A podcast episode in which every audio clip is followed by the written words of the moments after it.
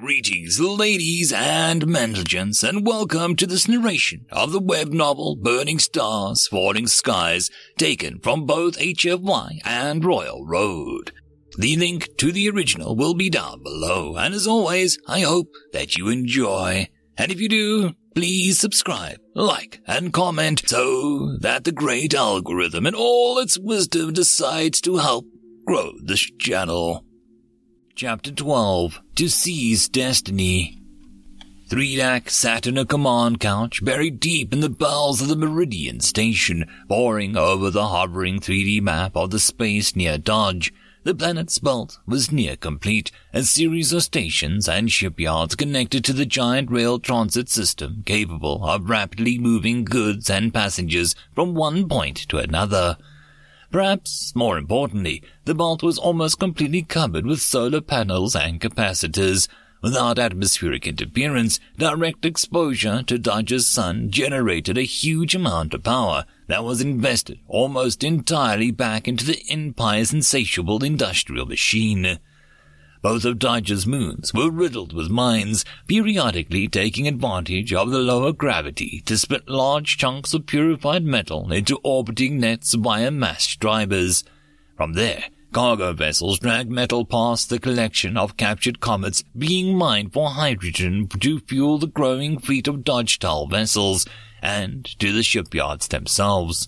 Even from Meridian Station, the shipyards glowed, a million white-blue fireflies as welders flickered in the darkness, from tankers and cargo ships to the two-kilometer-long skeleton of the first Dodge Tull capital ship. Work continued to all hours. Already, almost one million Dodge Tull lived in the various stations of the belt, and with each day that number only grew. Threedak waved a Grasper, zooming the hologram in on the lunar mines. Despite heavy automation, each moon had almost 50,000 Dodge Tull excavating literal tons of metal on a daily basis. Already, Bakai estimated that it would only be a matter of decades before the moons were completely stripped mined of heavy metals, at which point it would be time to move out of Dodge's orbit and in search of new sources of metal. That was why her daughters had ended up in one of the rare disagreements. Threedak sighed, waving a grasper through the hologram and causing it to disappear. She turned her gaze to where Katash, Bakai, and Darlus stood in her office. None of them so much as glanced at each other, instead fixing the entirety of their attention upon her. So, Threedak began a wry chuckle that quickly lapsed into a short bout of coughing. It sounds like your dispute is over how fast we should expand and what the expansion should look like. Is that right? Yes, Mother. Bakai took a step forward, wobbling slightly in the forced gravity created by the habitat's constant spinning.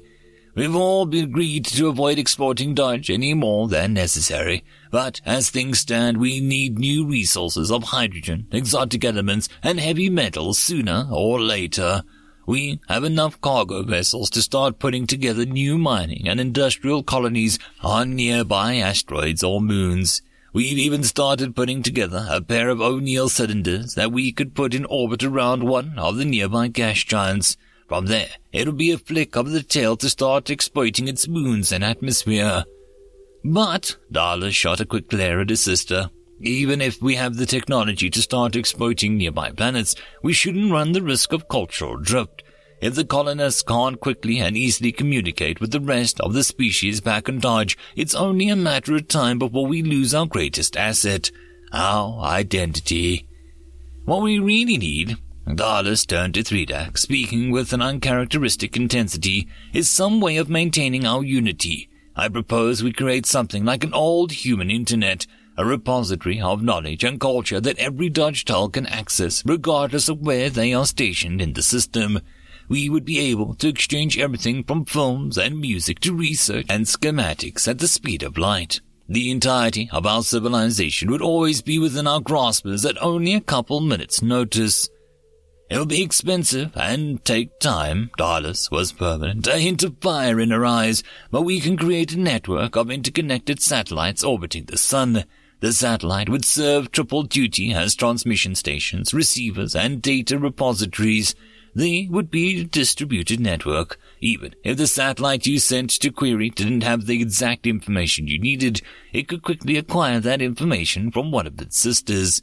Without the network, we would only be able to communicate with each other when Dodge is in line of sight with the colony. Threedak finally turned to Katash. Her last daughter was silent through both of her sister's pictures, but she shook her head the entire time. Threedak waited a second for her to speak before motioning with the grasper to spur her overly taciturn daughter into action. Both of their plans are sound ones, she spoke curtly, her voice slightly clipped. Every day our need for materials grows and security more needs to be a top priority. At the same time, the persistent threat caused by the Marxists demonstrates Darlus's wisdom. Just two months ago, they bombed a hydrogen refinery just down the coast from Hope City. Over twenty lives were lost, but Katash paused, collecting herself slightly, clearly uncomfortable with the making of such a verbose speech. We can't defend ourselves, she continued, building up speed as she focused herself to keep speaking. We only have a handful of screening vessels and a pair of torch ships. That isn't enough to properly protect Dodge, let alone the cargo ships and far-flung colonies. Cut! Bakai interrupted, throwing her graspers in the air. What is there to be afraid of? I know we'll need to build warships eventually, but for right now, our priority needs to be expansion. In a decade, the system needs to be the backbone that we can lean on when journeying out into the galaxy itself. You forget, Katash replied, speaking slowly with a slight frown on her face. We don't know where the invader ship that shot the Ark down went. It might have returned to its home, but it also might be somewhere nearby. We know that it was a dangerous journey here. There's a good chance that it is severely damaged and couldn't risk the jump home. Personally, I don't want to risk running into the invaders while unprepared, even if the risk is small, and it requires us to slow our pace of expansion. Caution seems to be the correct plan at the moment. It would be possible to use the Navy as a unifying force. Darlus interjected hesitantly. My project could wait a decade or so if we can focus on Imperial service. Maybe we make colonial postings only available to those who have served in the Navy as an effort to ensure that our sense of unity is imprinted on any colony we found. How many ships do we need to build, Katash, before we can continue our expansion? Bakai glared heatedly at both of her sisters. Twenty new ships? Forty? Just give me a number and I'll make it happen. Those Kathra class screeners only take about six months top slip time. I can juggle a couple queues around for cargo and passenger construction, and we'll be ready to go again in a year or two tops. It isn't just the screeners we need, Bakai. Katash replied coldly, clearly put out by his sister's dismissive tone. Our current fleet organization charts calls for one capital ship, four torch ships, and twenty screeners to protect Dodge. I would recommend at least two patrol and protection units consisting of one torch ship and four screeners each. Anything less than that would be a gamble and put our daughters at risk. Torch ships and capital ships. Bakai's tail twitched uncontrollably. Those take years. You're asking for almost half of my slips for five years. It's like you're trying to crack open my eggs and leave the yolk to rot in the sun. Bagai, Threedak interjected sternly. Language. I know you're excited, but there is no need to become vulgar during a planning meeting. Now let your sister speak. Thank you, Mother. Katash inclined her head at Threedak. We need the torch ships because of their more efficient engines. Screeners are fast and agile, but their fuel efficiency is rotten. Theoretically, they can travel around the solar system on their own, but most of that involves putting them on ballistic courses and waiting months for them to get to their targets. Plus, none of them carry the armor needed to properly slug it out with kinetic weapons and missiles. A torch ship might be slower to accelerate, but their heavy fusion engines will get them where they need to go with fuel to spare. As for the capital ship, Katash lifted her graspers with a very human-like shrug. It's basically a gigantic torch ship. I just want the Empress Threedak on hand in case we actually hit a snag. After all, overwhelming firepower is the best kind of firepower. Katash, Threedak tapped her fingers on the grasper on the table in front of the couch. What did you say our Empire's first capital ship is going to be named? We are unanimous on this, Mother, Katash replied implacably, while Darlus squirmed and Bakai smiled. Even Pengrak designed its coat of arms. The Navy High Command is in agreement that the flag vessel of our home fleet will always be the Empress Threedak, with the name being passed to new ships as larger and better warships become available. Fine, she growled, her neck pouches swelling up deflated as she tried to best to stare her daughters down. We build the ships Katash requested while preparing essential infrastructure for colonies. I want us to be ready to mine as soon as we're sure that Dodge is safe.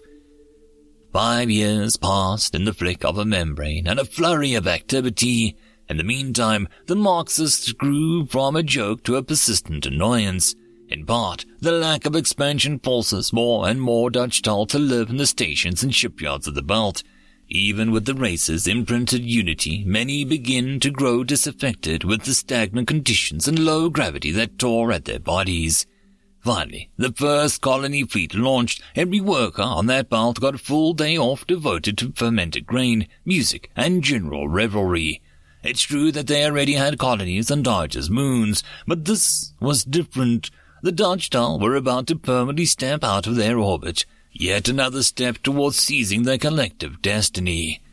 After the first day, some expeditions shined wore off on the common Tull but Threedak was still riveted by the hologram in her office.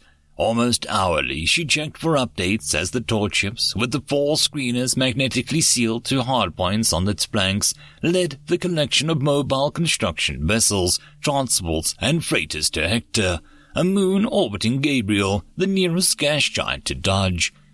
Hector had been selected for two major reasons.